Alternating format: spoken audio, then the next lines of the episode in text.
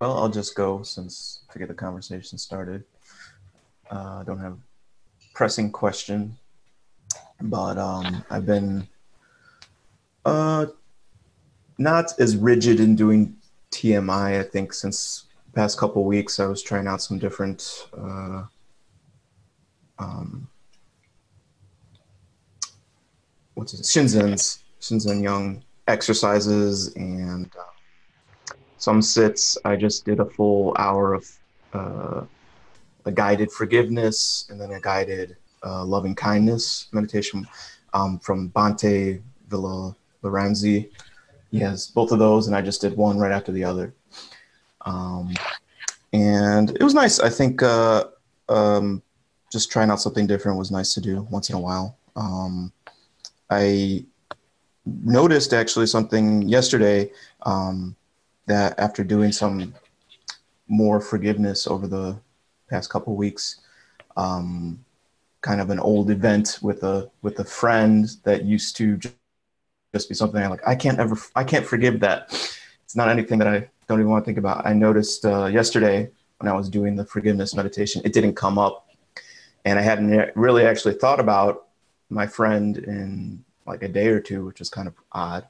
And then when it did come up, it was kind of felt like uh, there was a detachment from it. It just felt like it was more of a neutral event rather than a, a emotional, emotionally attached event.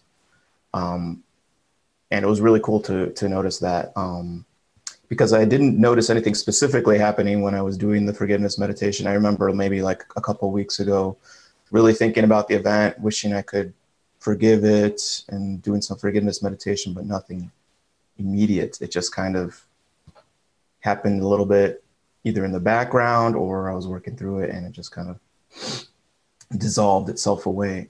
Um, so that was nice.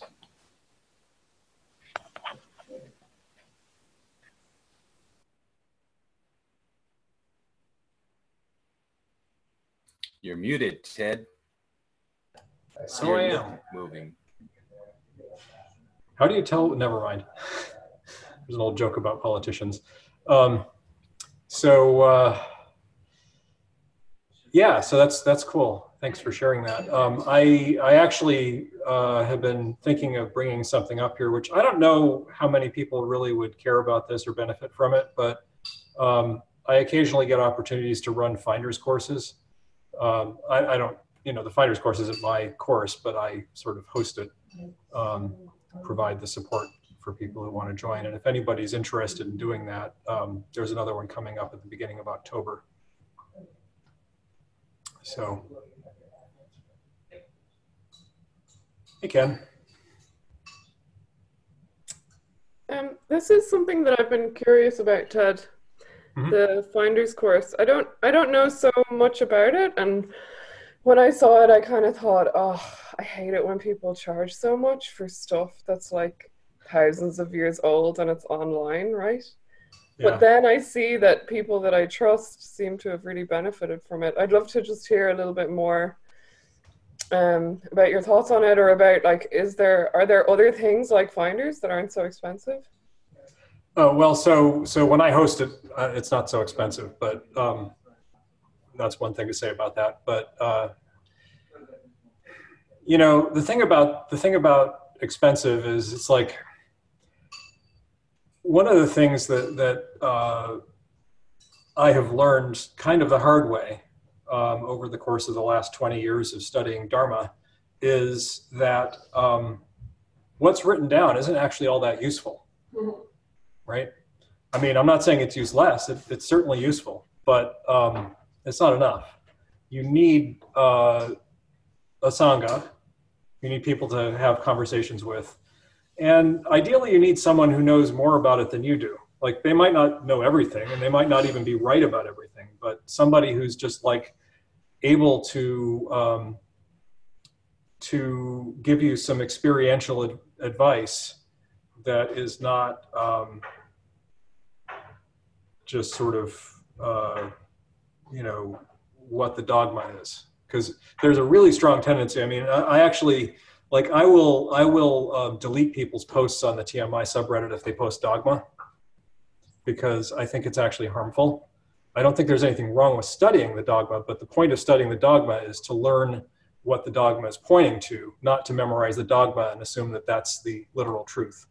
Um, and it's really common for people to do the literal truth thing. Um, so, uh, so that's kind of a long way of, of saying, uh, you know, I don't know if charging 2,500 bucks for Finder's course is uh, a good value proposition. It's really kind of up to you whether that's worth it. When Andrea and I did the Finder's course, um, I think it was slightly less than that. I think it was like 2,000. Might have even been 1,000. I don't know. Two. Two. Yeah. okay. Two. Um, but I had been studying Dharma for like 15 or 18 years at that point, and um, I hadn't really been able to get any kind of any of the realizations that my Dharma teachers had told me I could get, right? And they, like, I really wanted to have that happen, um, and I had spent way more than, you know, four thousand dollars. Andrea and me together had spent way way more than four thousand dollars just supporting our teachers. So, sorry. Our expenses as we studied. Oh yeah, and just our general expenses we studied. Like, yeah, we we spent quite a bit of money buying a, a trailer so that we could live on the on the uh, the land where uh, where the teachings were happening. Um, so you know, like twenty five hundred bucks to, to us was just like a pittance. I mean, it was you know, yes, it's a lot of money, but I mean, we had dedicated many years of our lives to this at, at that point, and so it was kind of a no brainer. It was like, well, you know, maybe this will work, maybe it won't, but twenty five hundred bucks, two thousand bucks, I think it was, two thousand bucks is just not in the grand scheme of things that much money. Now we're fairly fortunate. Not everybody's that fortunate. So, uh, you know, that's. I guess, yeah. I mean, I guess it comes from my suspicion in general when people charge what seem like high amounts for things that, like, I'm not against people earning money from this, but it's it's more like I'd be I'd be happy to pay. It made me trust the guy less that runs it. You know what I mean? Like this yeah. big marketing website that doesn't really say much detail. And so, thanks for talking a little bit about it because basically, kind of just from hearing you talk about it or write about it online, it made me consider it more. Um, yeah. Because I don't, I don't know anyone in person who's who's actually done it, but I've kind of read good stuff. Yeah. I also, sorry. I want to say something about this after you. Yeah. Oh, I was just going to say one of the things that that that um, yeah. So I've taken quite a few online. Well, not quite a few, but a fair number of online courses. I took the Alt MBA, and that was about two grand, twenty four hundred dollars, I think. Um, and actually, the amount of content that I got for the two thousand dollars for the Finder's course was quite a bit more than that. So you know, if you compare it to like like if you took a semester uh, at college, you know, it's probably less than that. So, so I'm it's from Ireland, so. well, yeah. Sorry. But you know, then then let's not get into the whole state religion thing. so, Rick, you wanted to say something? Yeah, I actually think this is a really super fascinating topic, and in general, I actually think that um, not even about the finder's course in particular, but I think that um, prices and your reaction to prices is actually an amazing meditation topic.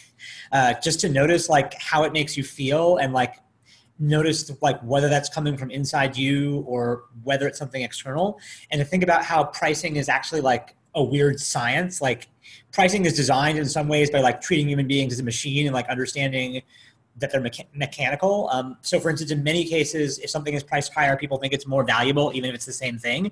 And then in some cases, if the price gets too high, then you start to think it's a scam, even if it's the same thing. But that's all kind of like weirdly made up and like super interesting. And so, I actually have found that for myself, I get a lot of um, interesting insights by thinking about prices. And you know, I definitely like I live in Silicon Valley, where like that amount of money for something really helpful. Like I think if you priced it less, people wouldn't take it seriously and they wouldn't do the work.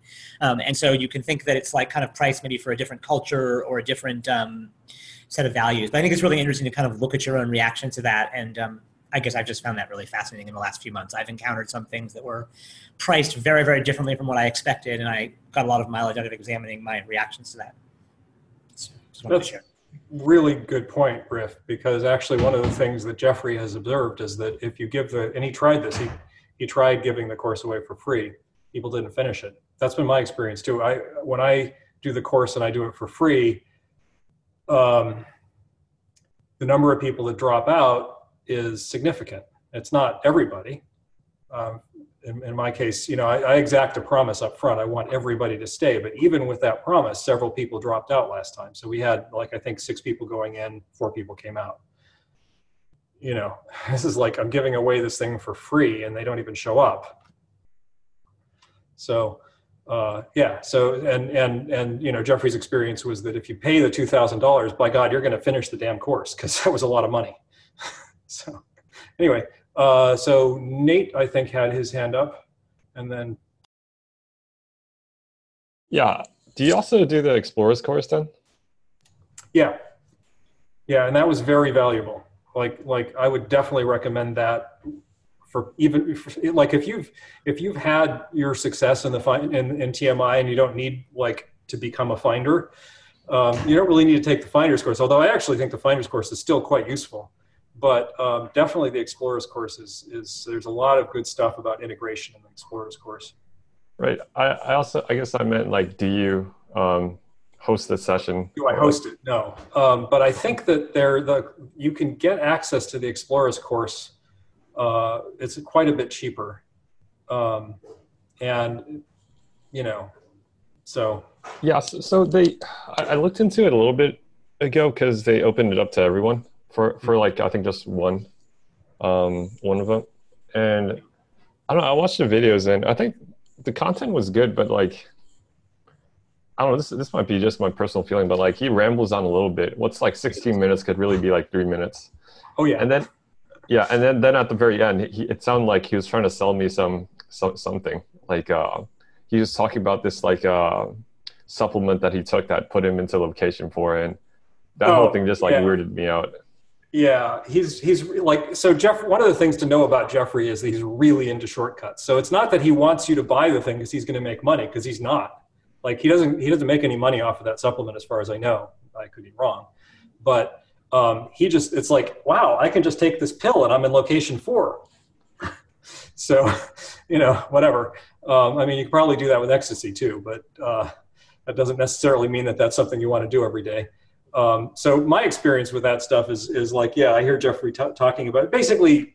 I think part of the benefit of having gone through the finder's course actually is that I kind of know where Jeffrey's bullshit is, and so like when he's talking about, um, you know, like like taking this weird supplement that's supposed to make my brain function differently, I'm like, well, okay, you know, he likes shortcuts. Maybe that is a good shortcut. I know other people who have taken the finder's course who also use that supplement and swear by it. But to me, it's just like, you know,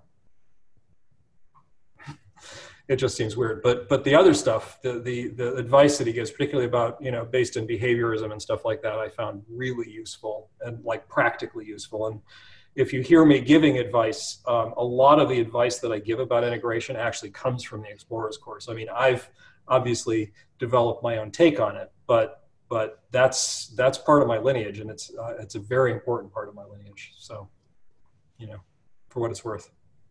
Cool. Well, um, what, what one final thing is like, do you do you have any clue why like you said like other practices didn't really work for you, but then the finders course did? Because like, uh, um, yeah. Go ahead. So um, I think essentially every wake, every awakening practice is a hack. This is my theory. I'm not saying this is true. This is my theory. Every awakening practice is a hack, including TMI. Um, TMI tries to get you to entrain your attention so that your awareness will become more um, broad and all-encompassing, and you'll develop this mindfulness that will allow you to have insight. But the insight itself is not caused by the meditation practice. The meditation practice just creates a context in which you're able to have the insight. And uh, so the practice that I did that worked for me um, had essentially that same effect, right? It was it was a uh, it was a, a, an awareness noting practice, and the effect of the awareness noting practice was to put me into a state that felt very much like what Culadasa describes as shamatha. So, or samatha, I guess he calls it. Um, so, and uh, and yet I wasn't able to do that with TMI, right? I had not gotten to the point. You know, maybe if I continued with TMI, I eventually would have. But um, the question you have to ask yourself is like, what's more important to me? Like having the practice that I picked work or having a practice work? And if it's having a practice work, then then you know Jeffrey's philosophy makes sense, which is just try a ton of practices and see which one works. Don't worry about like why it works or you know like which practice is better than which other practice or something like that. Just like you know find a hammer and bang on the pipe. And then if that hammer doesn't work, find another hammer and use that one to bang on the pipe and keep banging on the pipe until the right kind of sound comes out. And unfortunately, that's the level of understanding we have, really. I mean, I could theorize and, and you know, my experience doing the various practices was that I saw commonalities between them. It does seem like, for example, there's uh, there are practices that are generally focused on attention, and there are practices that are generally focused on awareness. And so for some people, practices that are generally focused on awareness work really well, and attention focused practices don't. For other people, attention focused practices work really well, and awareness focused practices don't work so well. So I don't know why that is. You know, brain anatomy or you know nature versus nurture you know it, it's it's it would be really interesting to develop a scientific approach to this where we actually were able to answer those questions. But as far as i know we're not able to answer them right now. So that was kind of long-winded but. I have a little bit of a follow-up question though. Yeah. Can i ask a follow-up? Yeah. Yeah. So i guess to me one interesting question about that though is uh, I feel like Tucker and some others have also said like lots of different techniques should work, but actually like it takes quite a long time to figure out if a technique is working for you. And so, you know, you should try something for like a few months or a year.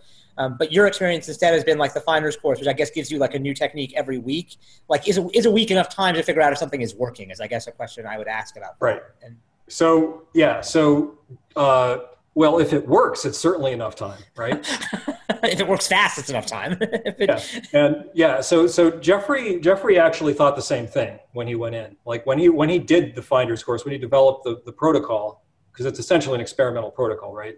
When he right. developed the protocol, his theory was go through, try all you know, 13 or 17 or however many of his practices, see which one feels like it's like juiciest for you, and then after the course is over, go back and do that one until it works except it turned out that like five out of the six people that took the first that did the protocol the first time had some kind of transition during the 17 weeks. So that was when he was like oh okay well maybe this is fast. And actually when he went back and, and did a little bit more thinking about the data that he gathered he found that actually it was very common for somebody to uh, show up get a practice start doing it and have a transition very quickly. There basically there were several different uh, ways that it could go. One was that.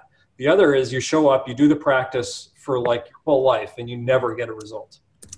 And like, why not? Well, who knows?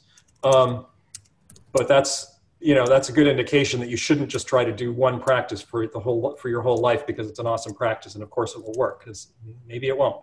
Um, the other thing he found is that occasionally someone will do the practice for years and years and years and years, and then suddenly one day it works.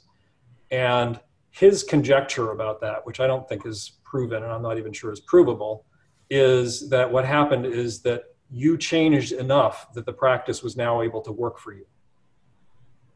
Um, and, yeah, that makes you know, sense. It's, it's, plausible. I don't know if it's true, but it's certainly plausible. Yeah. Um, yeah. So so anyway, the bottom line is it's like it's kind of harmless to try. Like if you spend a week on a practice and it produces a transition, well, awesome. And if it doesn't, you know, you didn't lose much. You only spent a week on it. And if you get through to the end of the finder's course, uh, my experience has been practically everybody who goes through the finder's course, whether they have a transition or not, does have some practice that really seemed like it was good for them. And then you just continue doing that after the course, and hopefully that produces a transition relatively quickly. But you know, uh, my personal data on this is a little bit spotty because um,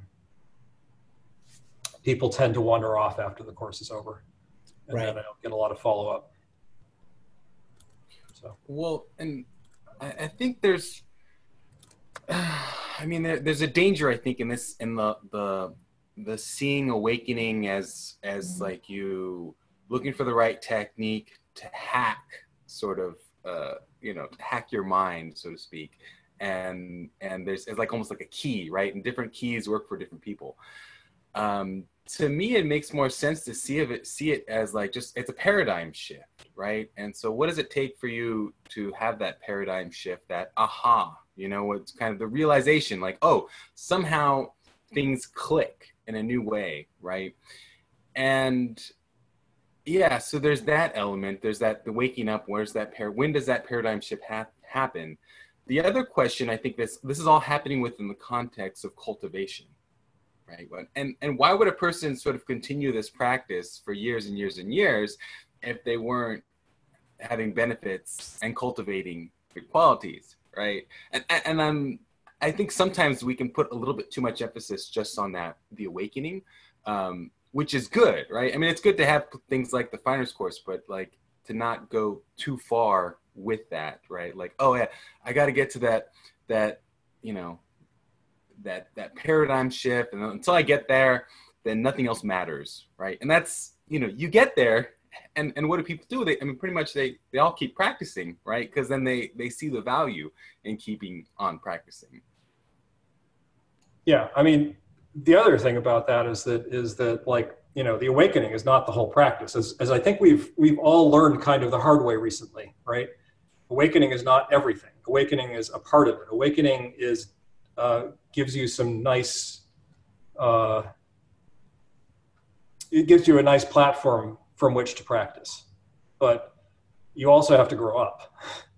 And you know ideally like you know you could argue that that um, a, a rapid awakening practice something that gets you awakened very quickly might not even be ideal. It might be good to have a little bit of time to spend setting your intentions before you have the awakening so that when you have the awakening, you don't wind up just like turning into a lotus eater or something. Because that's a thing, right? You know, you see people who have some kind of awakening and then they just uh, spend the rest of their lives enjoying being awakened. And like, you know, I wouldn't say that that's a bad thing, but um, you know, for a lot of us, when we start practicing Dharma, our aspirations are a little higher than that. And I think yeah. Oh, I, cool. I also think like I don't know. I, I haven't talked to a lot of people from different traditions, but I think especially for Finders Course, like I'm, I used to be pretty skeptical of it, but now I'm convinced. I've, I've met enough people to be convinced that it actually works. But it almost feels like I don't know. It's like um, this sudden thing could be like a little bit too sudden, and it's it's like when you talk about like growing up or like cleaning up, it, it almost feels like certain things just get buried. And it like uh, that was one part that was sort of just like a little bit shocking to me. Like if you do like TMI or something like that, I feel like um, you you need to do your purifications. You at some point you need to do them. You need to face them. And for people that go through the Finders course, I almost feel like boom, their mind just like snapped in another state, and then like they could be pretty confused like they're in a much better state but like their mind could still be like pretty confused and some stuff just seems to be like out of their axis like i don't know. Yeah, yeah i mean what happens is that you're no longer suffering in the same way that you were and so um, you might have quite a bit of buried conditioning that's just not being triggered very much anymore if at all. Um, and when it is triggered it kind of blindsides you because you weren't expecting it because you're like oh my life is great. Everything is wonderful. And then suddenly like bam you get hit in the face with some stupid conditioning that you developed when you were five that that you'd forgotten about but something managed to trigger it. And you're like wait what happened ah! You know and it actually like my first you know because i had the same experience right? I, th- I think even if you do tmi you still wind up with that. It's not like you know it's not like tmi makes you perfect. It, it, it the the purifications you get through in tmi are good and it's probably better to have those than not before you have an awakening. But uh, even if you have all those purifications, there's still plenty left to do. Um, I think pretty much universally. I, I, could be wrong about that, but I haven't seen any evidence to suggest that I am. Um, and it seems like there's a fair amount of agreement about that. So anyway, the bottom line is that that um, yeah, you you get uh, you, you you still have triggers, you still have conditioning, if you land in a location where you're completely uh, devoid of suffering, that conditioning is just going to be sitting there. It's you're, it's not going to you're not going to be able to dig it up unless you specifically go looking for it, and it may actually be active even though it's not causing you suffering. And so, you know, you might have conditioning that causes you to be kind of an asshole, and and it's really and it's going off all the time, and you're being kind of an asshole all the time, but you don't mind that people hate your guts, so you're fine, right? Well, maybe not so much. So, I mean, I think you know when like when I look at like the Dharma and how it's how it's evolves, it seems really clear to me that that we are not the first people to discover this phenomenon. and and part of the reason why there's all of the stuff in in in the Dharma teachings about virtue and about you know um, helping others, bodhi, bodhisattva intention, stuff like that, is because if you don't have that stuff going in, you're just not going to do the work, and you might wind up being like kind of you know one of those people who's sort of like privileged but not you know like you're privileged in the sense that you're not suffering but you're not contributing in any you know like like you've had this wonderful thing happen to you and you're not sharing it with anyone. You're not making other people's lives better. In fact you might even be making other people's lives quite a bit worse. And that's a really bad outcome i think yeah i think that's very interesting like normally like for most type of practices it's like embedded in a tradition or like some worldview or some ethical framework even though like there some stuff right now could be pretty secularized. Um, but I, also wonder about like Finders Course. Like, it, it's like a whole hodgepodge of different practices and traditions. So I don't know if they they try to carry that around. You mean the traditions or the the uh, ethical like frameworks? The, yeah, the ethical framework, the the tradition, all those things. Not even a little bit. That, that's. I mean, I've actually talked to Jeffrey about this, and um, he just doesn't feel like it's something he needs to emphasize. So you know that is a problematic aspect of the finder's course if i were going to start a lineage that was based on the finder's course i would definitely want to fold in some some uh, some prep work to get people you know primed to move in a in a positive direction after they've had their awakening and not just like either become sort of static. Like you know some people just like because they're not suffering anymore they don't do anything you know they're perfectly happy to just live in the woods. I mean literally some sometimes people do that. They just go and live in the woods because like they don't care. You know they don't care how long they live. They don't care how their health is they don't care whether they're getting a solid meal every day um, they don't care if they get to see anybody else um, and you know that's that's not really an ideal outcome i don't i mean who am I to say, right? You know, if somebody wants to do that, guess it's fine, but but it doesn't seem like like that's not the direction that I would advise people to go if I were teaching them.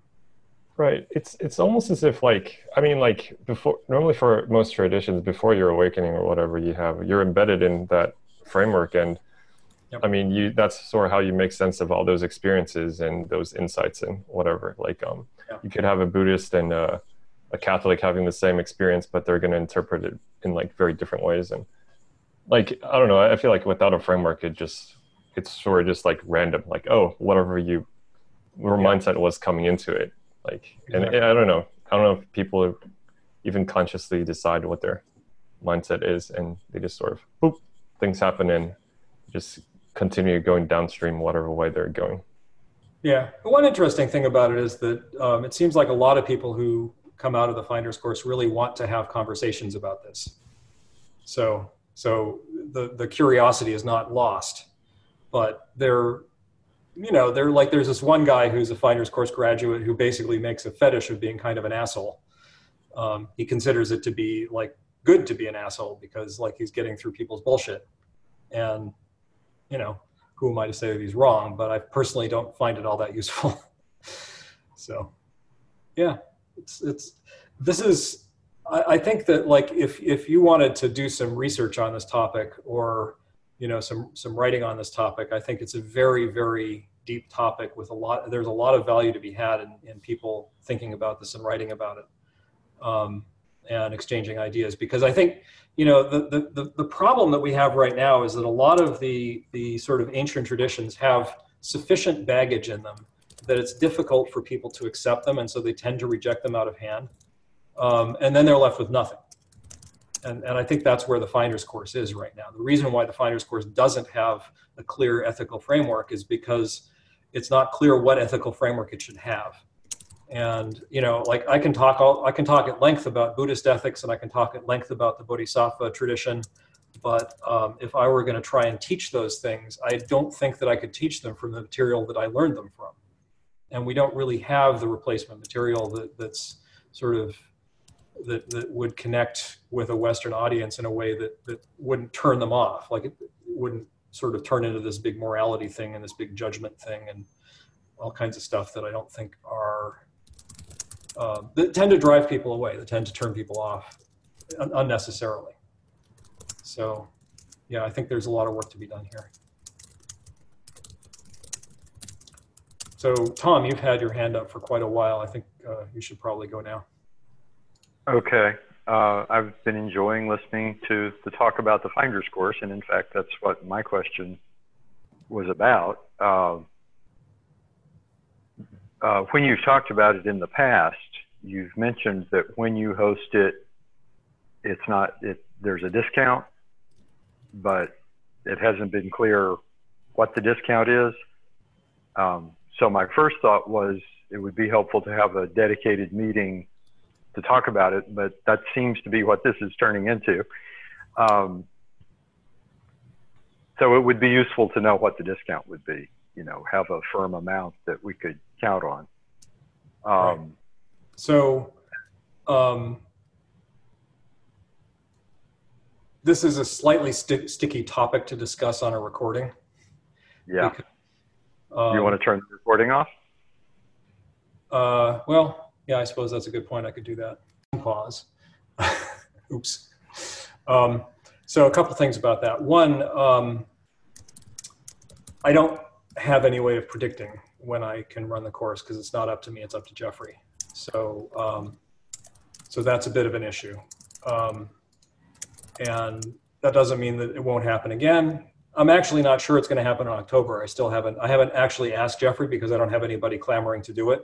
So uh, but my understanding is that there will be an opportunity in October. Whether op- opportunities will continue indefinitely is anybody's guess, and I wouldn't count on it. Uh, so that's one thing. Another thing is that um, in the uh, in the practice, um, Jeffrey uses uh, Goenka style meditation. That's the very first thing you start doing. You do that for two weeks before you do anything else. Um, and TMI is not entirely unlike Goenka. It's not the same as Goenka, but it's very similar. So uh, for me, when I was doing the practice, um, I actually did TMI practice a lot um, instead of Goenka practice. Not instead of in the sense of like ignoring the Goenka practice, but just like the Goenka practice was so much like the TMI practice that I wound up just doing the TMI practice, and that was mostly fine. Um, so, and you can continue to do the TMI practice all the way through the course. Um, there were a few periods during the course when I actually discontinued TMI practice temporarily because I just didn't have enough time to do TMI plus the other thing, which was very fruitful. But uh, those were rare occasions. Um, like I think that might have been two weeks out of the whole course. So um, if you have, if, if you're really constrained on time, you might not be able to make that work. Um, but my experience of it was that I really wanted to continue doing anapanasati meditation the whole the whole way through the course. And uh, the times when I didn't, it was just because I didn't have time, not because, you know. So the other thing to the other thing to say about this is like, you know, if you go through the course and you do all of the practices and you come out the other side and none of it worked, TMI is still there right? So, um, but if you don't do the course, you'll never find out if any of the practices work. So the problem is it's impossible to predict like, oh, my TMI practice is going to produce a result at this time, right? You don't know. Um, but the good news is your TMI practice, at least in my in my personal experience, um, it really does feed into the course. Like like the fact that you're doing TMI meditation will mean that the course will be very accessible for you. You'll find a lot of the practices to be uh, very doable. Um, so Okay. Yeah, That's, I- that's helpful. I'm going to give it some thought.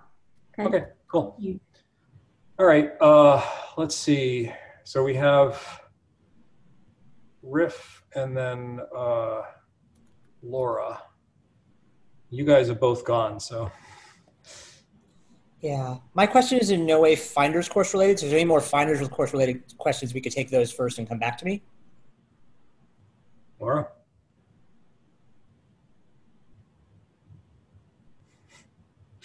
I think. Oh, You you go ahead. Go ahead, Riff.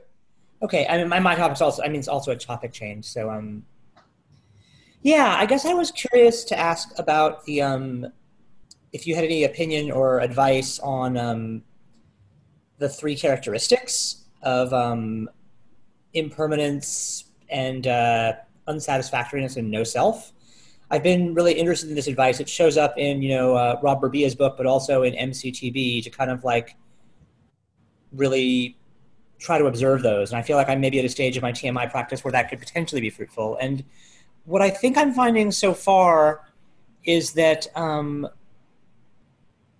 I feel like impermanence feels pretty easy for me to see. Like, yeah, sure, everything's impermanent. And like, I notice something and then I notice it's not there anymore. And that happens for external events and internal events at different time scales. Um, unsatisfactoriness for me feels very hard to access. Like, I usually feel like I look inside and I'm like, actually, when I look closely at things, they seem pretty satisfactory to me. Like, I don't have this often like deep undercurrent of things are not satisfactory. And no self is the trickiest. I feel like intellectually I can tell myself I have that and that feels comfortable. Like it doesn't feel disturbing to me, but I don't I don't necessarily feel like I really access it. So I'm just curious if you have any thoughts on that or any advice. So I would look for the effects of no self rather than trying to look for an intellectual understanding of no self, because no self is not the absence of a self, really. Right. It's the absence of a certain kind of self. And so if you if you're just looking for no self in the sense of nothing there, um, I mean that people have that experience. I'm not saying they don't, and I'm not saying it's not a valid experience, but that's not the only way to experience it. Um, so uh, personally, and and uh, again, don't try to model your behavior on this because it really does seem to be different for everybody. But personally, my experience of it is more that um, there isn't a recipient. Um, there isn't there isn't there isn't this thing that that that receives and has to defend itself against all of the bad things that are done to it. Right? There isn't um, like if somebody if somebody says something mean about Ted, um, there isn't a need to, to feel pain. Um, there may be, a decision to respond. Right. And do you feel that lack of need sort of um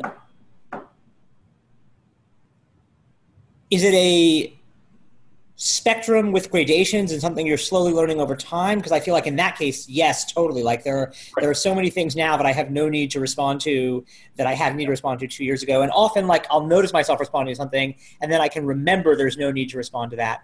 So that would be one way of seeing it. But another way would be sort of a constant thing that's always on that was some sort of like binary flip switch of oh there's nothing there. And i certainly haven't had that. I think i've had Right, kind of a but- progressive there's a, the progressive there's a little less there than i thought But how do you how do you constantly notice that something isn't there? yeah Right? Like really the experience of it not being there is just that you don't notice it being there. right? yeah Suddenly, suddenly like your experience of self is that you're not experiencing self. You know, and then I, and then occasionally it comes up, right? Occasionally there's a context in which self makes sense. And when there's a context in which self makes sense, suddenly you're experiencing self. And then when that context drops, self drops. Yeah, I'm not sure if that's the way I've conceptualized it so far. For me, it's maybe more like I'm always experiencing self, but that self has figured out it doesn't need to feel a lot of these pains and sufferings. But I Mhm. still think of it more as a self. So, Yeah. I- I don't know. I mean, I, it's it's it's it's really it's really uh, there, there's a reason why they call it ineffable. because it cannot be effed. Yeah. exactly. So uh, so you were asking about the three characteristics. unsatisfactoriness, one of the things that, that happens with the dropping of, of a strong uh, attachment to self is that the set of things that can be unsatisfactory diminishes significantly. And so um, identifying unsatisfactoriness gets harder because things tend to be satisfactory or not even necessarily satisfactory, but just not unsatisfactory, right? So um, for me, like actually, this whole thing that happened with Culadasa in the last couple of weeks has been really good for digging up experiences of unsatisfactoriness, and I've been able to access that uh, quite a few times recently. That, that, when I hadn't been able to access it as much before. Um, I occasionally will go hunting for unsatisfactoriness um, because I know that there's still some there. Uh, and so finding it feels like kind of a, a, a, joyful discovery because when you find something, you can you can work with it. Um, so if you're having trouble finding unsatisfactoriness, then that's a thing to experiment with. See if you can figure out wh- where there's still unsatisfactoriness because it probably isn't everywhere anymore. Yeah, and it certainly is not super easy for me to find on the meditation cushion. Like on the meditation cushion, like either I'm really watching the breath going in and out my nose pretty closely, and you know mm-hmm. that feels relaxing and enjoyable, and the more I notice it, the more it's fine. And then sometimes my mind wanders off to other things, but that doesn't bother me either. And then I come back. That's and, unsatisfactoriness. That's why your mind wandered. Yeah, it doesn't have a. I thought of unsa- that's interesting. I thought of unsatisfactoriness as something that would have a negative valence, but to me, I can't perceive any negative valence of the mind wandering, and I don't, and like I don't feel like oh I'm a, okay. So if yeah. the mind wanders, then that's because I would often. Mind, yeah, if if the mind wasn't satisfied with remaining on the object, then there had to have been unsatisfactoriness.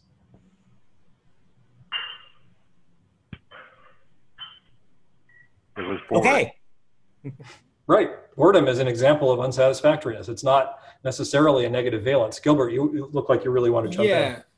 So, um, with noticing these three characteristics, um, the level that you're able to notice them is going to depend on you could I'll say the power of your mind or um, how much you've cultivated your uh, how, how powerful how much you've cultivated your mind um, definitely like frame rates in a sense, how much you're able to notice even in a you know a, a given sort of period of time, and then also there's yeah there's like the the the frame rates. There's also of course how much of the internal processes you're aware of.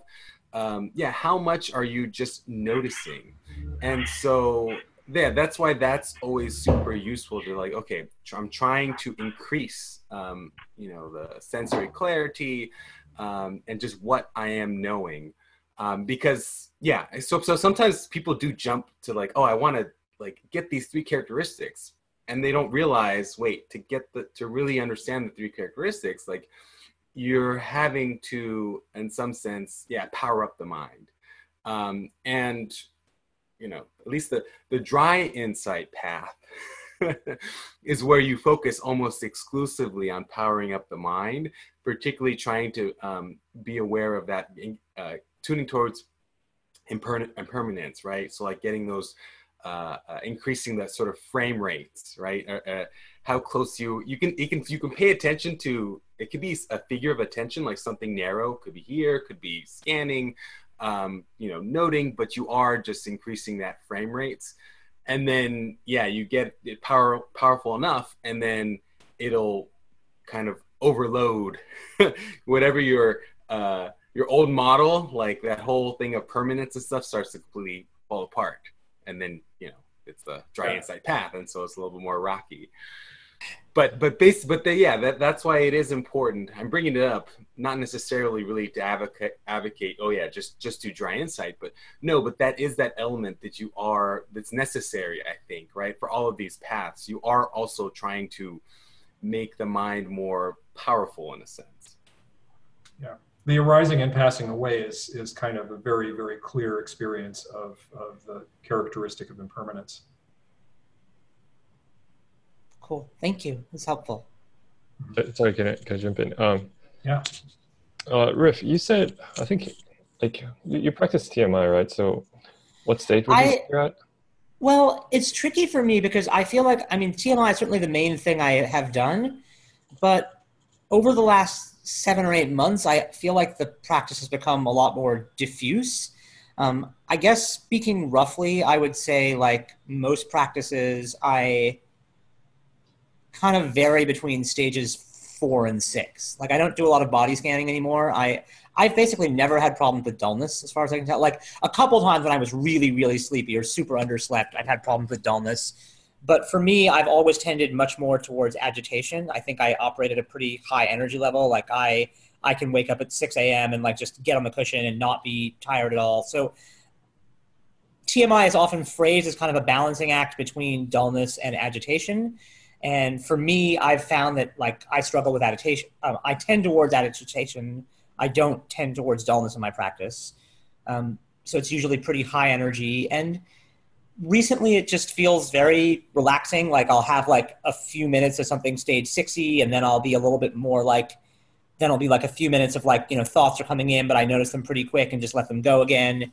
And um, so maybe maybe stage six veering into stage seven sometimes because it also is starting to feel more effortlessness like i don't feel like i have to work hard to do that like i, I try to up the effort a little bit more to avoid those more stage 40 drops but i don't feel like i'm working very hard on the cushion Yeah, so for, for what you said, I think those are really good. Um, for unsatisfactoriness, like the agitation is like the a great object to investigate.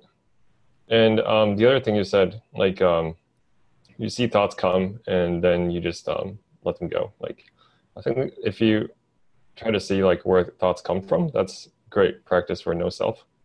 You sort of see like Okay. thoughts come and go on their own. There's no oh yeah of course they definitely come and go on their own yeah Yeah. Okay, well then I'd say like you're seeing it relatively clearly then already, like the no self aspect. yeah And i'll keep yeah, also the intentions that come up before um, like any thoughts or anything. Like I'd say those are pretty good um, thank you places to look for. thank you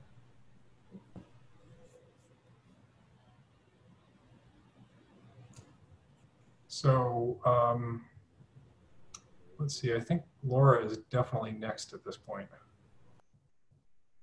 Um, you go ahead though, Tom. I, I'm only going to ask this question if no one's got their hand up. I see your curiosity, Ted. It's just a, it's a really overarching question, so it's not directly on meditation practice. Okay, so now I have three questions. One is, is there are there any practices presented in the Finder's course that are not available anywhere else? Uh, the second is about the three characteristics, and the third one is what Laura's question is. Uh, all right. So, so um, I don't think that there are any practices in the Finder's course that aren't presented everywhere else, anywhere else, because uh, Jeffrey made up the Finder's course based on doing a survey of like all of the data that he collected and what worked for people, and he just picked like the top 13 or 14 things that work for people, and those are those are that's the protocol. It's basically it's basically like a very slapdash demo, frankly. Um, right. So But basically, but- we're all already on our Finder's course because we're just going from practice to practice until we find one that works.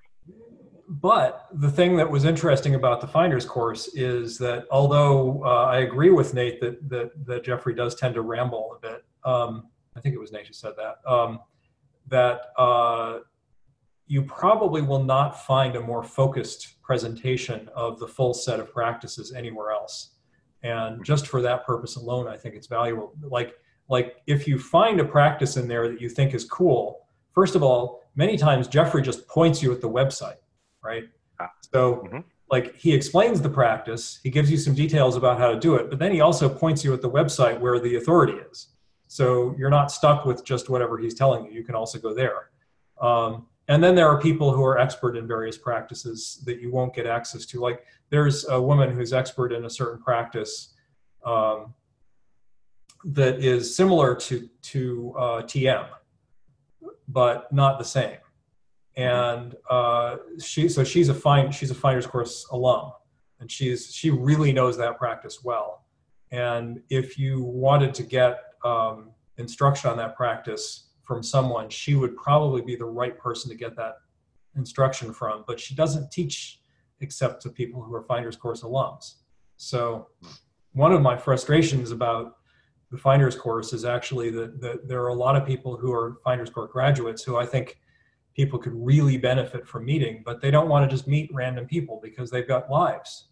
So like the Finders Course is like a nice little funnel that keeps out like you know random people. So there's yeah, Yeah. well it just it just reduces the workload. It's not even that the people that would come along wouldn't be good people to talk to. It's just there'd be too many of them. Okay, three characteristics. There's emptiness, impermanence, and those, I can see those as characteristics of reality. Mhm. Unsatisfactoriness seems like a response of a self. There has to be a self for something to be unsatisfactory. There has to be something making a judgment about this is okay or not okay. So is there is it required that there be a self for you to get hungry? No, but it's required for the, there to be a self for hungriness to be unacceptable or unsatisfactory. So if you if you have fully realized no self, then necessarily you will soon starve to death. Not necessarily. I can decide to take action on something even if it's not unsatisfactory. It, unsatisfactoriness isn't the only motivator of action. So so unsatisfactoriness is just a phenomenon. It's not. It, it doesn't require. I'm, I'm asserting it doesn't require a self. It's just a phenomenon. It's it's you're you're you have evolved. We have evolved to find things unsatisfactory because if we don't, we die. And so unsatisfactoriness is basically a, a, it's it's a drive. It's like you know the sex drive or the the drive to uh, you know want comfort or any of you know the drive to want food. It's like any of those things. It's just a drive. Um, and uh, the problem with unsatisfactoriness is not that it exists. Like it's not it's not bad that things are impermanent. It's not bad that things are unsatisfactory, and it's not bad that things are empty. Right? Those aren't bad. They're just facts. So unsatisfactoriness is just a thing. But the, the thing that's important to realize about unsatisfactoriness is if is if you just leave it alone and don't deal with it, it produces suffering, as does impermanence. Right? So, so, so the natural tendency is for unsatisfactoriness to produce that negative valence that you're talking about, but it doesn't have to. So, recognizing it as a character as one of the three characteristics doesn't mean getting rid of it. It just means recognizing that it is there and that it has certain effects, and that these effects are are uh, important in producing suffering. Okay, I'll give that some more thought. Thank you. Now, Laura, what's your question? And we're stalling. Okay, okay, okay. Um, right. So basically, how do I explain this? So my meditation experience, um, I started with the Goenka courses, and the first two were phenomenal and did kind of fundamentally change how I uh, perceive the world and how I live in it. Since then, um, I haven't really seemed to make a huge amount of progress, but maybe my expectations have just been quite high. So I'm super interested in the Finder's course, and um, yeah, I'll send you an email, Ted, about it. The question that I have is something that's been bothering me for a while. So I work in um, conservation in how you know we're messing up the world quite severely. And i i always get this sense that we're not in conservation or climate change actually hitting fundamentally on what the issue is. And you know to me that's um, how we are stuck in this illusion of self and illusion of competitiveness and materialism blah blah blah. Um, and i kind of always thought that like if only people could fundamentally understand these things then they might not care about all the crap that we care about and therefore the world would be healthier and happier but now I can't help but get this niggly feeling, this whole discussion about growing up, cleaning up, and, and if if we do hack our brains to get these insights, will we just then be better capitalists, right? Like, will we just um, fine tune what we already cared about. And there's a document that Jeffrey wrote that I read the other day, and it and there was one line in it that really hit me, and it was something about like people that cared about the environment still cared about it, and people that didn't did like it didn't change.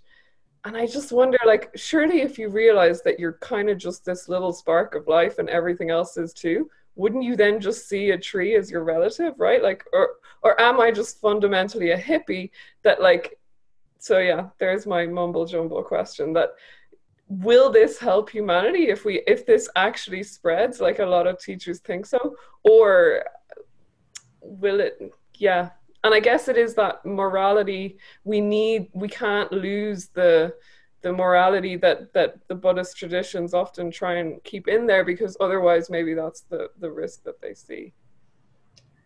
This is a really um, good and important question. Um, glad that you brought it up.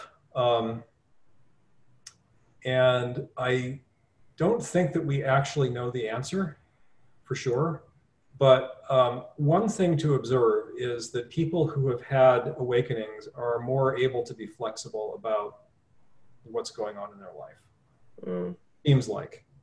Um, so so if you're if if things are basically okay, then when stuff is going a way that you don't want it to, you're more likely to just be with that and be willing to try to do something about it um, rather than uh, trying to ignore it. So, um,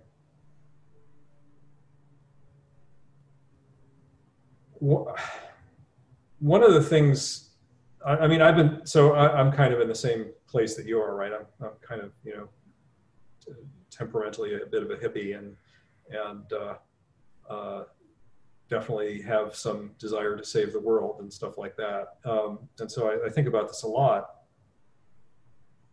And um, I think that that awakening as a way to like if if you were going to acquire something like you know so we have this tendency to want to acquire things you know to to like hoard stuff maybe um, if we if if we have a tendency to want to acquire things, it's probably good that the things we want to acquire are things that are environmentally neutral, like awakening. Like, you know, if if if if awakening could be a desire object, isn't that a better desire object than a, a an SUV? Um, so in that sense, it's good. I think. Um, I think that the additional flexibility that people have with awakening can be good. Um, people can also go kind of off the off the deep end though with awakening, and um, that is a very real risk. And I, I think that um, one of the problems that, that is endemic in the in the world of people who are interested in awakening is this belief that people who awaken are somehow magic ponies afterwards, and you know suddenly they're like you know completely inerrant. They can't make mistakes. They are well motivated in every way. This is not the case. People come to awakening with baggage. And what Jeffrey was saying, I think, is quite accurate. People come to awakening with beliefs, and those beliefs do not go away simply because they had an awakening. You know, if you're if you're a heavy cigarette smoker before you awaken, um, you're not going to just automatically stop smoking. You might decide to stop smoking, and if you do decide to stop smoking, it'll probably be a hell of a lot easier than it would have been before your awakening.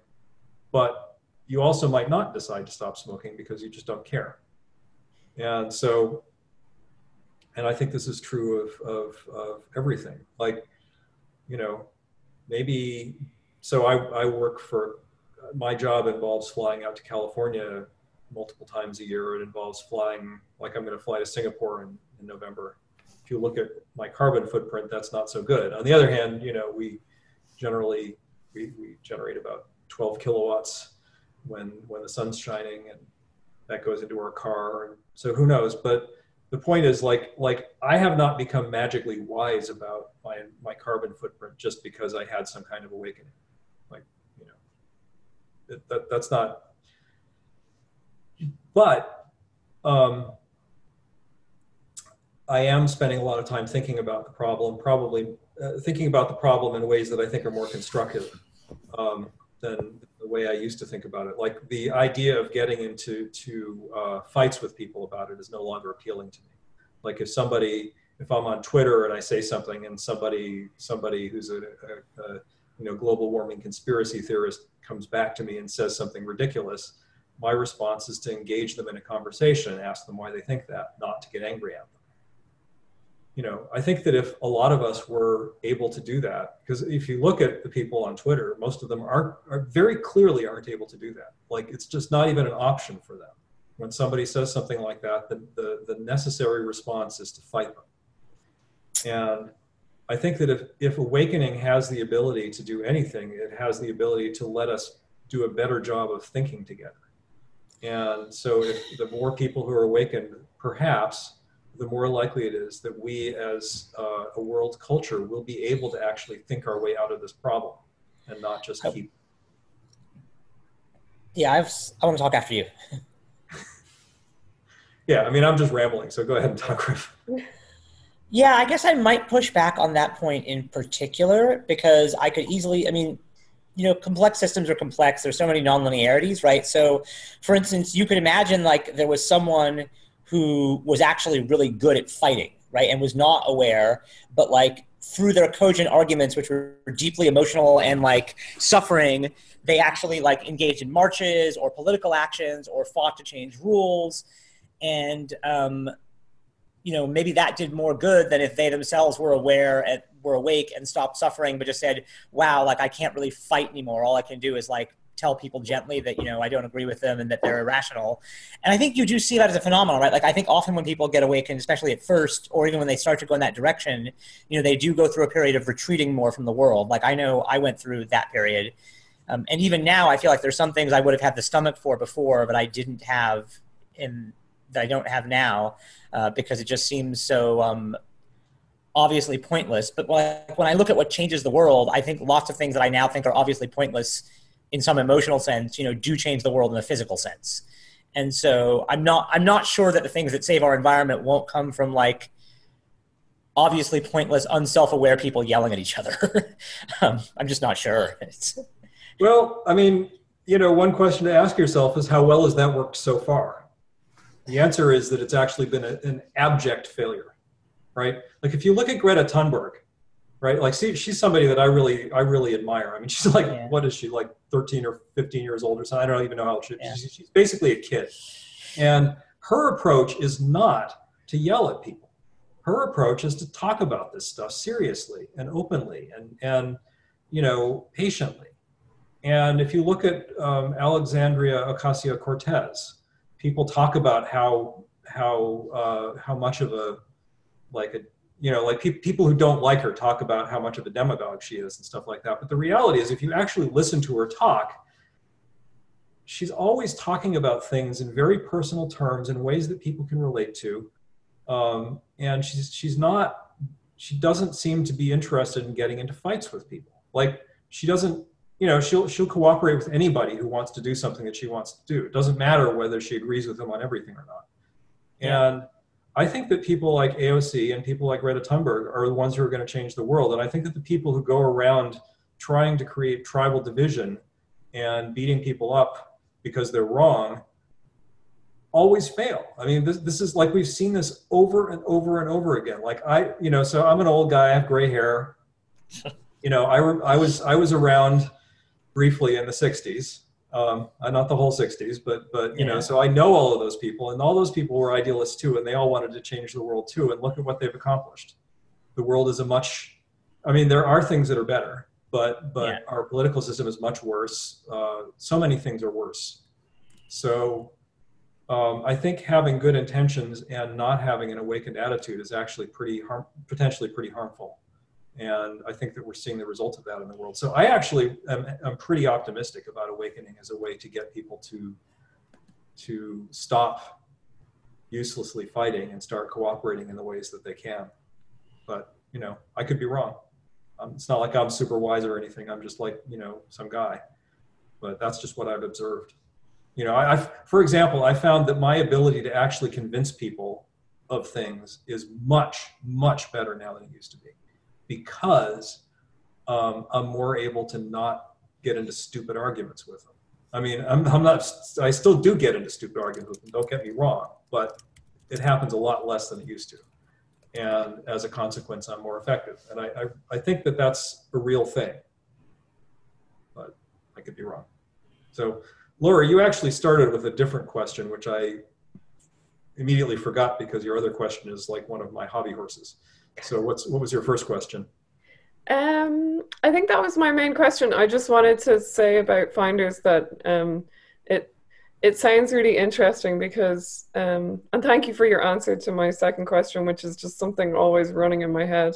Um, and you're right, like there's no real answer to it, but I think certainly if people stop fighting so much to nearly defend their own ego that they don't realize isn't even theirs somehow, that it's just this, you know, ghost in the machine that they're fighting for, then of course we would progress further. But it's how, how do you get those people that are so embedded in that mindset to sort of come to that realization, which is a whole other question that we don't need to go into. But thank you for your answer. Um, no, I didn't have a first question. I'm just, I'm still like from the first question, from the reason why I joined this group about how my mind is just still um, very distracted. And I think it's partly because my whole career, I've, I've started to realize that like my whole career is based on my mind and it working well. And so I'm very attached to whatever it comes up with because sometimes it comes up with good ideas that helps my job. So I think there's like a weird thing in my head that's always listening to my thoughts, even though the vast majority of them are useless and repetitive and very mundane. So, but I think the, yeah, I think the finder's course would be good because for it's been like eight months now doing the TMI method, and it, and if you were to draw a graph, it would still be like super not clear progress, right? Yeah.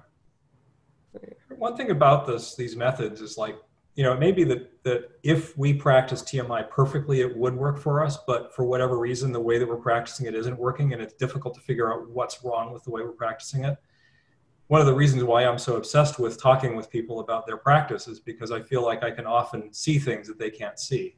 Mm-hmm. And so, you know, uh, so that's useful. But but one of the nice things about TMI is basically you just get to try like a bunch of stuff, and so inevitably, like one of the things will be something that you really get, and maybe that's why it works. Maybe that's why one method works for somebody and another method doesn't. I don't know. Mm-hmm. So. But thanks. Yeah.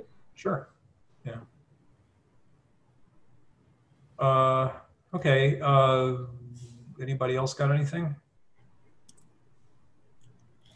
I guess I wanted to say about the bigger question about kind of environmentalism. I had another thing to say, which is that I mean, I actually think there's really interesting connections between that and like sort of the recent Culadasa situation, and you know, sort of that's some evidence that like awakening doesn't directly guarantee morality, and that I think that you know, asking people to focus on morality is um, like I could imagine, I don't feel like I would live in this world, but like I could imagine a world in which everyone was awakened, but we just felt like, you know, the only thing that was valuable was life right now and it was okay to like use up the world for future generations and not give them anything because they don't exist anyways and we don't exist anyways so may as well enjoy stuff now. Like that's probably a coherent philosophy that could work and I, I think that probably awakening is at some logical level maybe independent of that choice. So i think yeah, i think we still have to focus on morality training. Yeah, that's the extreme of non-existence. Yeah. You know, you think about the middle way as being between the two extremes. There's the extreme of, of existence and the extreme of non-existence, and that's the extreme of non-existence. The, the extreme of, of thinking that if, if things don't exist truly, then they don't exist at all, and therefore there's no meaning and there's no, you know, there's no reason to to not just like spew as much carbon as you want because it doesn't matter. But yeah. I mean, you know, the thing is, the other question to ask is like, well, so what happens if we continue the way we're going right now? And I think the answer to that is pretty obvious. So, might as well try something. This seems like something to try.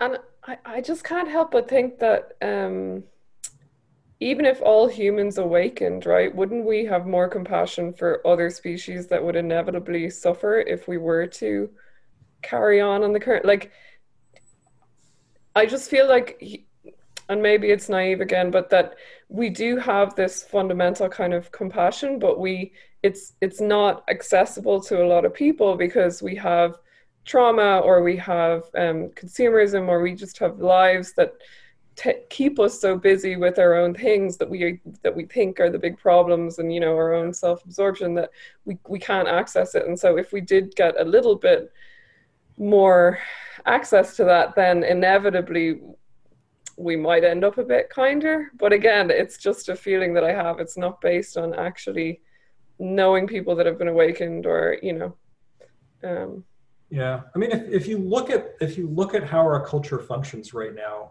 you look at things like why is it that prescription drug prices have gone up so much? It's because um, people want high yield investments, right? Why do people want high yield investments? Because they're afraid that things are collapsing and they want to make sure that they are able to live off of their savings, which might not be as much as they would have preferred. So, like a lot of the problems that we have in the world are actually driven by this fear of, uh, of scarcity. And so reducing people's overall level of fear could have a significant impact on that. I mean, fossil fuels, $10 trillion of stranded assets, right? Think about how frightening that is for somebody who's got a lot of their assets in fossil fuels. And, and you know, even if they take some of their assets out, it's not like there are a lot of investment vehicles that have high rates of return. So take your investments out of fossil fuels, where is the high rate of return going to come from? That's a lot of the problems we have in the world, I think, are really very much driven by, by this fear. Um, and figuring out how to fix that, even if the way we fix it is just, just by giving less of a shit about consequences, frankly, that might help ironically because of course you know we're not giving a shit about the consequences that are that are big we're just giving a shit about the consequences that have to do with our investment portfolio right now. Oops. So. Yeah, I just, um, I mean, it's really interesting because, like, I found your earlier point about like awakening, um, you know, and avoiding fighting to be really, really compelling. And I, I want to say that actually was a useful thing to chew on, right? I mean, I am I don't really agree with your analysis of why drug prices are so high. So it's interesting to see how you've constructed this whole story about that of being fear. I mean, I think people have wanted high investment, you know, returns forever. I yeah. think that I think the drug prices are high because you know we have so much bureaucracy and most drugs fail and clinical trials cost a billion dollars and so you need to you know you need to charge a lot to make a decent return and keep the companies in business and like like certainly I don't it's a really complex system, but I wouldn't I wouldn't have thought to to bring it back to fear and think that was really what it was about. It's interesting to hear that. Yeah. Yeah, I mean, just you know, to to briefly address the point about drug prices, I mean that doesn't really explain why suddenly the price of um, uh, you know those those uh, yeah. epinephrine like why yep. did that suddenly go up to 600 bucks a shot it's not yeah. because right? price it's not because new research needed to be done Certainly not in that case. Somebody no. wanted ROI. Yeah.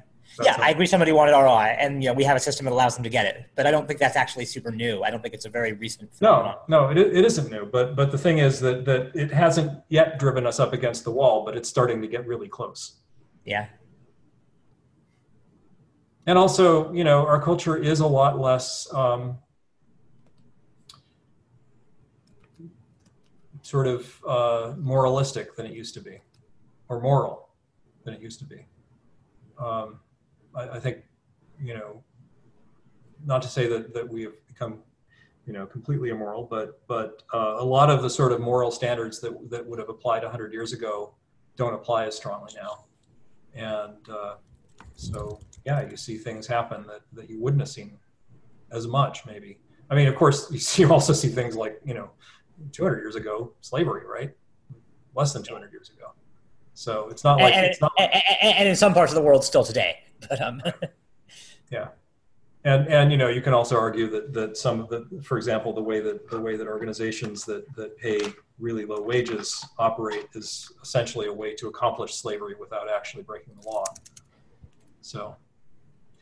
But don't get me started on my socialist rants. No, we, we better not. Be here all day. This this is why I knew this question would derail things. Yeah. Well, Yeah, but it well- seems like there, but yeah. Although it seems like there is agreement that like awakening doesn't automatically imply morality, but that maybe it helps. Yeah. Uh, think- well, I'm gonna give my. Sorry. No, go ahead, Nate. I, was- I'm just getting. I I've, I've been thinking about it too since a long time ago, and um, I think uh, my conclusion, which could be wrong, is like I think the mind likes yes and no answers, black and white answers. I think the truth probably is like somewhere in between. Like some people, when they awaken, they might become um, like much more compassionate and kind of person. Some people might not. I don't know what the breakdown is, but um, it's it's it would be interesting to, to find out. New topic for research. All right, I actually need to, to say goodbye because um, I have uh, a thing to go to soon. So, uh, Have a great day. Thank you. you too. This has been a great discussion, and uh, hopefully, I'll see a bunch of you next week. Yeah. Thanks. Thanks everyone. Thank you. Bye-bye.